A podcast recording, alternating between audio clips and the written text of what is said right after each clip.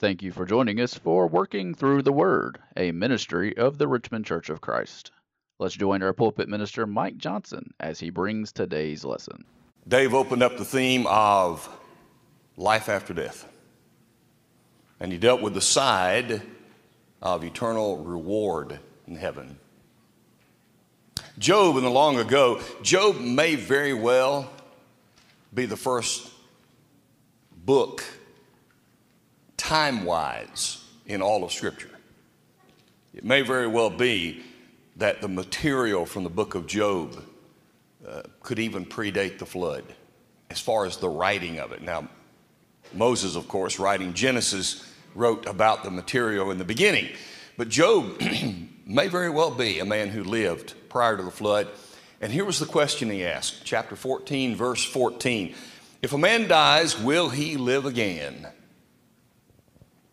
That has been a thought, that has been a question. It has been discussed and considered and thought about through all of the millennia. There is something uh, about the idea of life afterwards. People just can't get away from it. They, they really can't imagine that there wouldn't be. And yet, they also can't imagine that there is. There's just this nagging something that relates to what happens when we die. Surely, this is not all there is. That is a continual theme amongst many people. Now, as Dave handled the side of eternal life in heaven, I want to ask the other side, the other question. What is eternal punishment? What does that mean? Now, this idea has been discussed also for centuries about what is going on in Scripture when the Bible talks about eternal punishment. First of all, as it relates to life after death, I can say unhesitatingly that the answer is yes, according to the scriptures. No doubt about it. When you look at Matthew chapter 25, that whole scene, which we understand to be a judgment day scene, and all the nations are there, the sheep and the goats. Verse 46 uh, These shall go away into everlasting life, but the righteous or the unrighteous into everlasting punishment.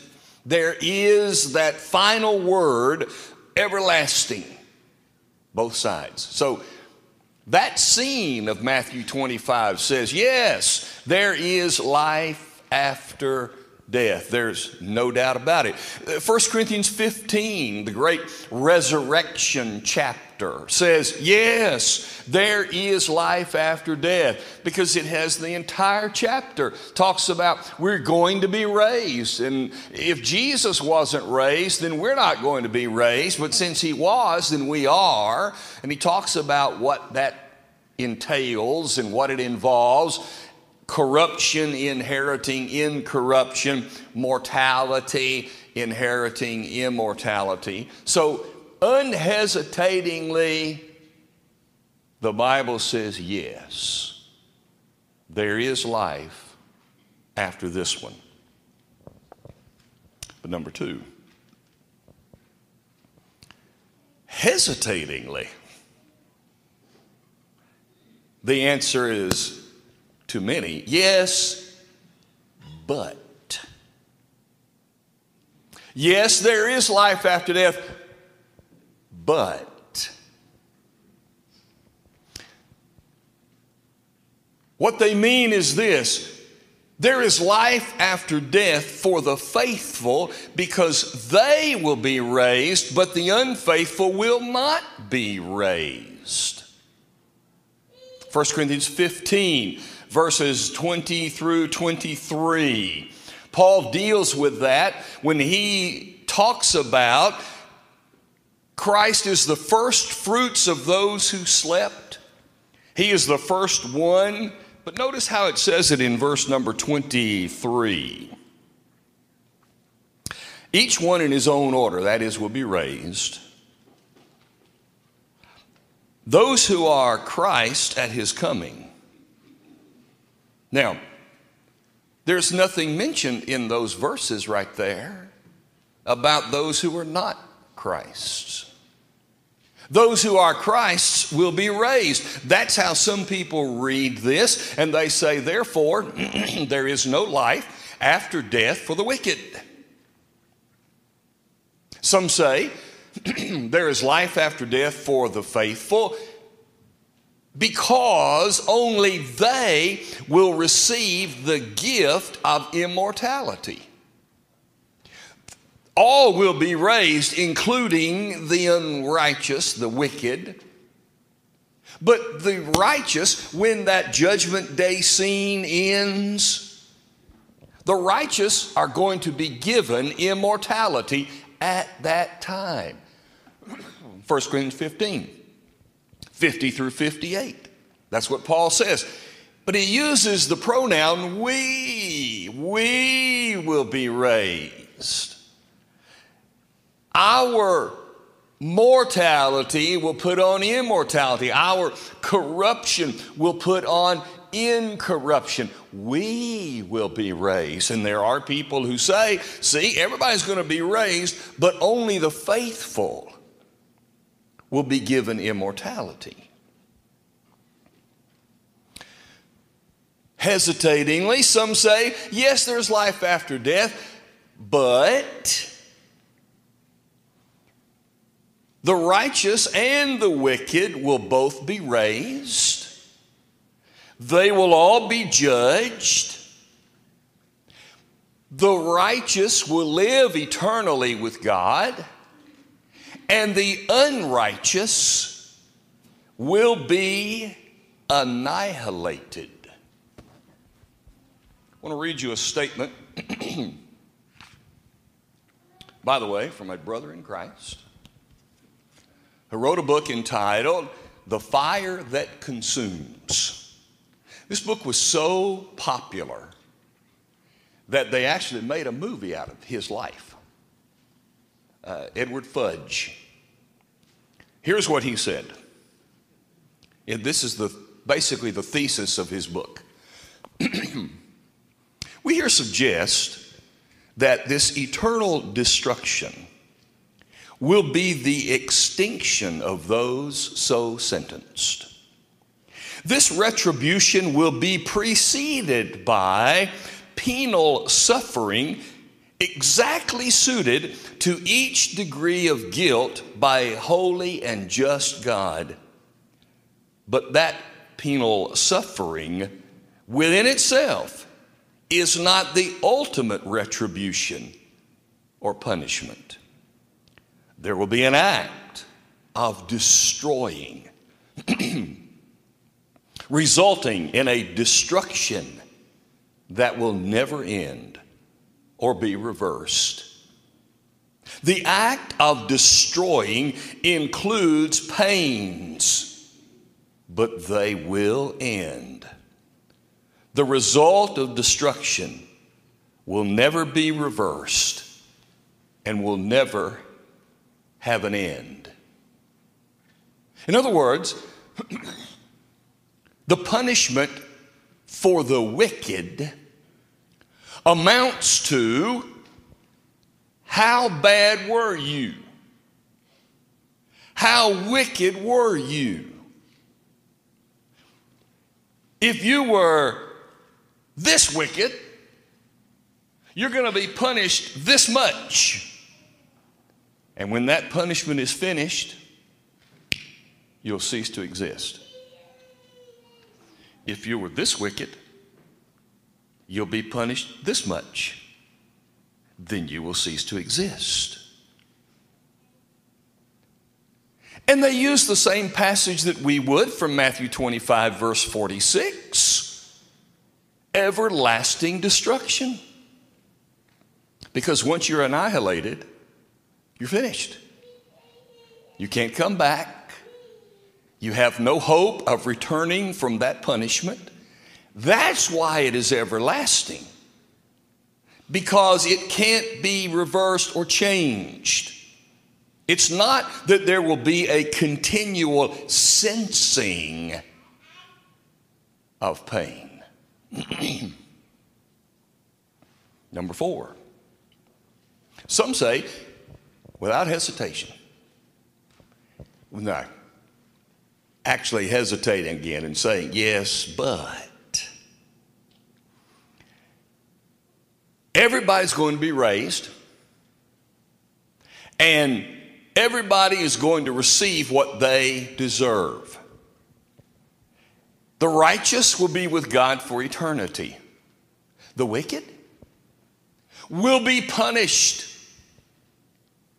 If you were this wicked, you get this much punishment. If you were this wicked, you get this much punishment. But the punishment is designed to purify from your soul that which separates you from God.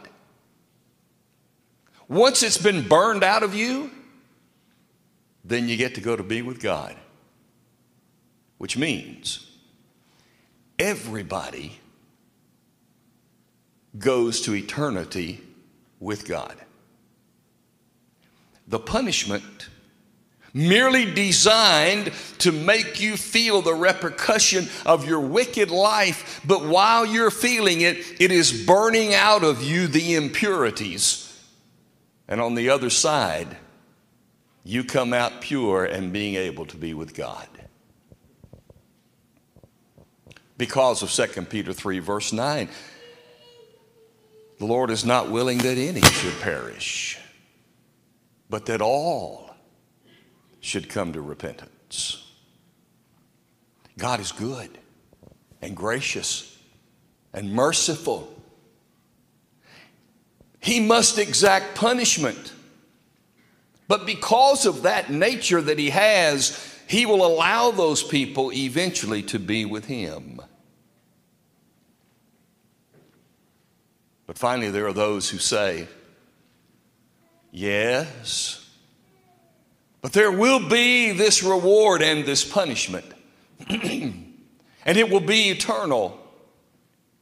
And as far as the word is, it's going to last from now on. and it's not about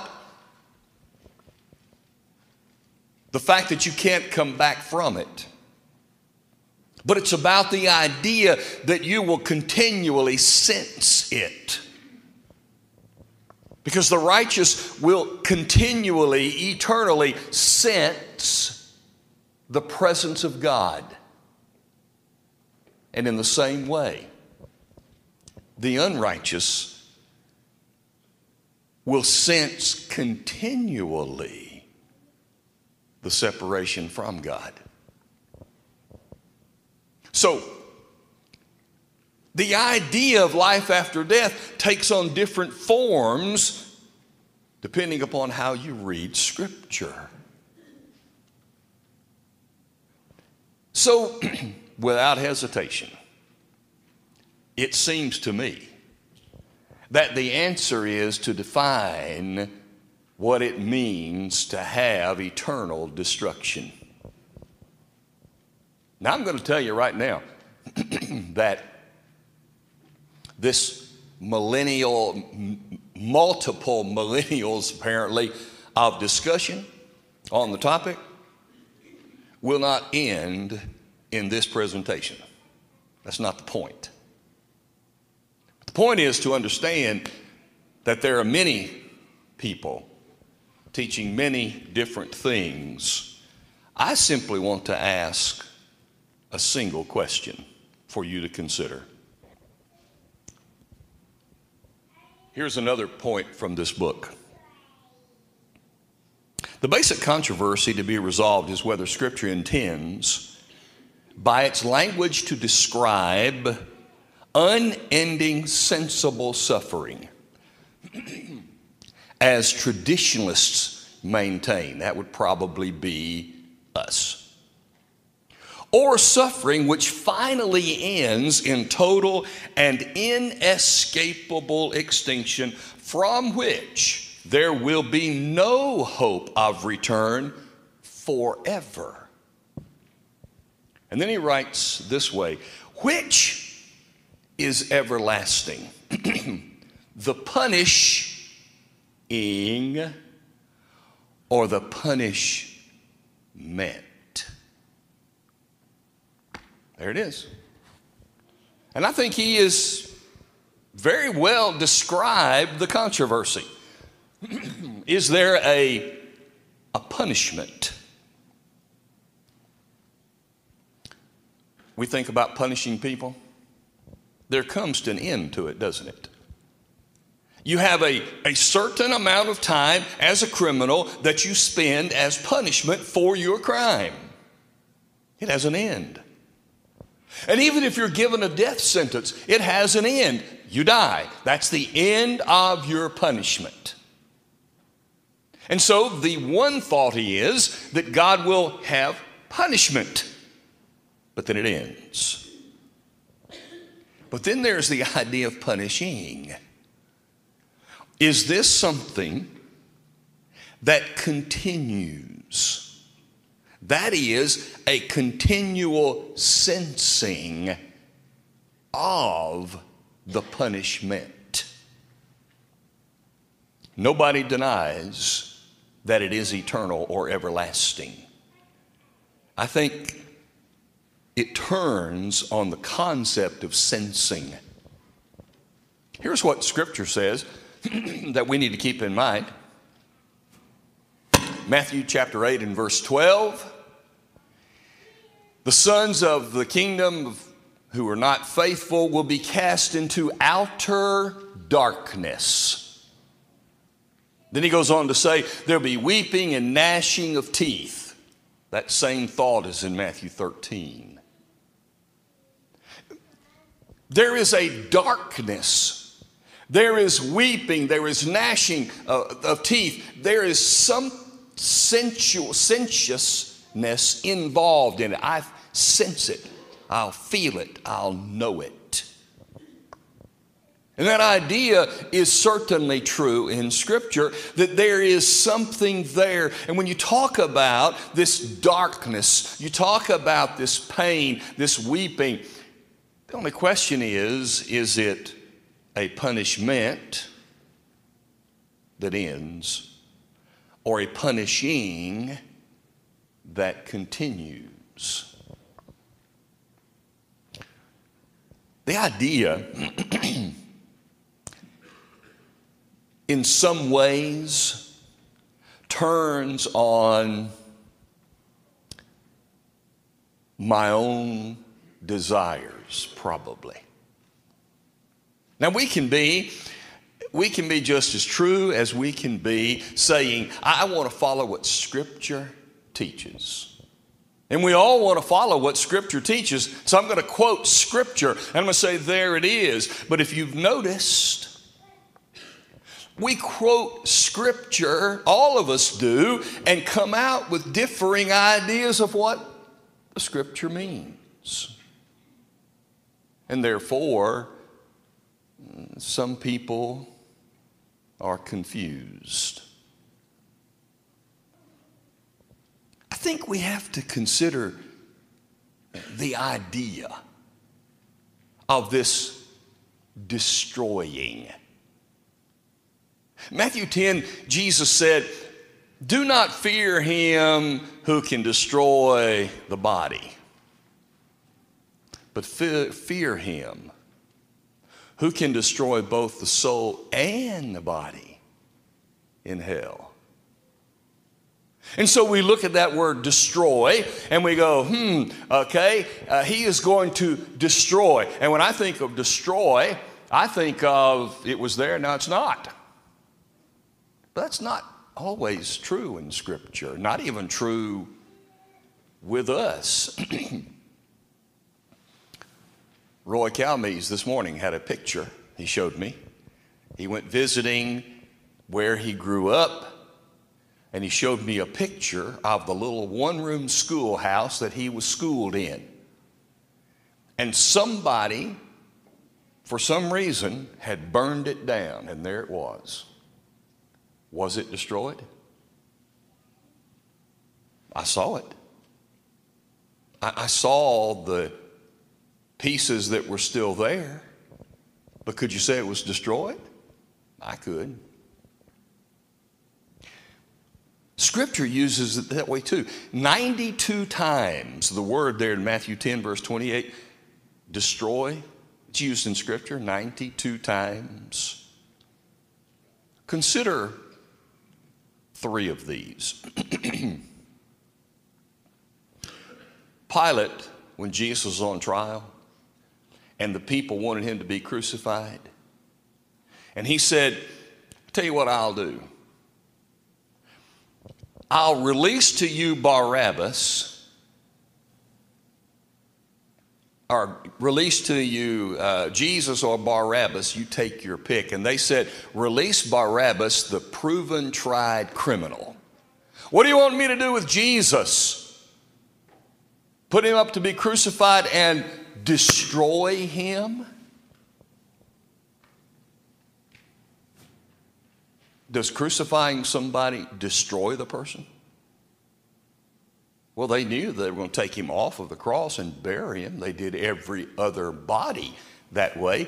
Was he destroyed? Or how about Hebrews 1, verses 10 and 11, where the Hebrew writer talks about the earth and everything there? they will grow old but you, they will grow old and perish. That's the word destroy. But you are forever, O Lord. The earth and all of its works will be destroyed, right? Sure. But then in 2 Peter 3, verses 5 and 6, in talking about those who say, where is his coming? He, everything has continued just as it is since the beginning of time. Peter said, Oh, but you forget. You forget about that world that then was. It was in, it was destroyed by the flood. Was it destroyed? Was the earth destroyed? Well, we're still here. So, in some sense, if Hebrews says the earth and all of its works are going to fade away like an old coat and be destroyed, we all believe and understand physically it's going to be gone. Jesus was destroyed, his life was ended, terminated, stopped, his purpose was fulfilled, but he still existed. And the world radically changed by the flood of Noah. but it is still here, though it was destroyed. Now, this is a big old book. You notice this? This is massive. Massive. It's been, the same theme was written again in recent years by F. LaGard Smith, the same concept. Here's my problem with all the discussion. My problem with the discussion is this the Bible is very clear that punishment is separation from God. Hebrews chapter 2, verse 9 Jesus tasted a death that we don't have to taste. And Revelation 21 8 calls it the second death. There's a death is a separation. James def, defined it in James 2 and 26 that when the spirit leaves the body, when it's separated, that's what death is. Death is a separation. Eternal death is a separation. There is zero doubt about that. And I will tell you something else you don't come back from it. When you are separated from God in the end, you're not coming back from it. But here's the question Do you continue to sense it? To me, the question is yeah, the fire, the darkness, the gnashing of teeth, all those things make pictures in our heads that we can identify. But what about separation from God? Think of the worst place you've ever been. And I'm not talking about cleanliness. I'm talking about the worst place you've ever been that you got caught in because you didn't intend to be in it, or in your former life before you came to the Lord. You were there intentionally, but everything there was nasty spiritually. It's the worst spiritual environment you've ever been in. You think about where that was. And then ask yourself this question Was God there?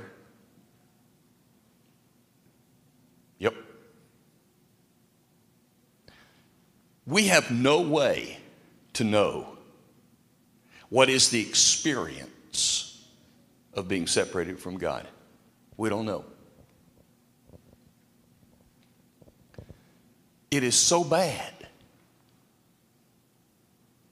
that Jesus, prior to his death, was crying out to his Father not to allow it to happen. That's how bad it was. He tasted it, he felt it, and I don't have to. So the question is not all those other things, but rather, when you're punished, are you eternally separated from God? Absolutely. Does annihilation fit what it seems to say about being separated from God? In fact, let me ask this. From my vantage point, does it seem that annihilation from the separation would actually be appreciated? Does it seem that to be annihilated would be something you would pray for during that punishment? Now, I don't have the answer, people. I don't. And I don't think I have to have the answer because here is the only thing I need to know. I don't want to be separated from God. Even if the annihilation idea in our minds, how we use annihilation, even if it is true, it's still being separated from God. And in some way, there is some punishment connected to that that I can't get around by thinking that it's over and I don't feel or sense anything. Maybe it is. And if so, it's still separated from God. Final question I want to raise again, that I don't have a complete answer for, but you think about it. Where did the soul or the spirit come from? Where'd you get it? Well, Genesis 1 says we're made in the image of God, right? And God breathed into the nostrils of Adam and he became a living soul. Yes, animals have life, but doesn't say that God breathed into their nostrils. Is it the truth? Is it the case? That the Spirit we have with us, referenced even in Ecclesiastes 3 and verse 11, He's put eternity in their hearts. Is it the case? That the eternal nature that we have came from God and is a part of God. Now, I know He made spirits, He made angels, and He created them from nothing, Hebrews 1, and they continue to live. It does seem that angels, spirits, maybe now demons, having been kicked out of heaven, including Satan, had a beginning. but they will not have an end. They were given immortality, it seems. But is it possible that the spirit we carry is actually from God's eternal spirit, a piece of Himself in our terminology? And if it is a piece of Himself, would it not have eternality going both ways? No beginning, no end. And that part of Himself will never be destroyed. Is that possible? I say it is. I don't think I have to agree or disagree with this book, but I think I have to agree with Scripture that that punishment will be a separation from God. I don't want it. And it's described in such horrid details so that we will be motivated not to be separated from God. And the things that we do here, what we participate in, where we go, how we live, how we treat others, will have a direct impact on whether we are separated from God or not. I leave those things for your perusal and thought. One thing I do know anyone who's immersed into Jesus Christ is a saved individual. At that moment, separation from God's not even an issue because you're cleansed.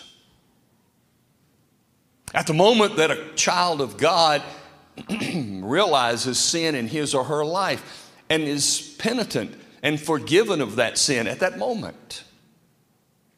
Separation from God's not an issue because you've been cleansed and purified. We offer that to you right now, tonight, while we stand and sing together. We hope you enjoyed today's broadcast brought to you by the Richmond Church of Christ. We are located at 1500 Lancaster Road in Richmond, Kentucky. We meet on Sunday mornings for Bible class at 9 a.m followed by our morning worship service held at 10 a.m. Our Sunday evening service is held at 6 p.m., and our midweek Bible study is held on Wednesday at 7 p.m. If you are in the area, we would love to have you as our honored guest. Thanks for listening.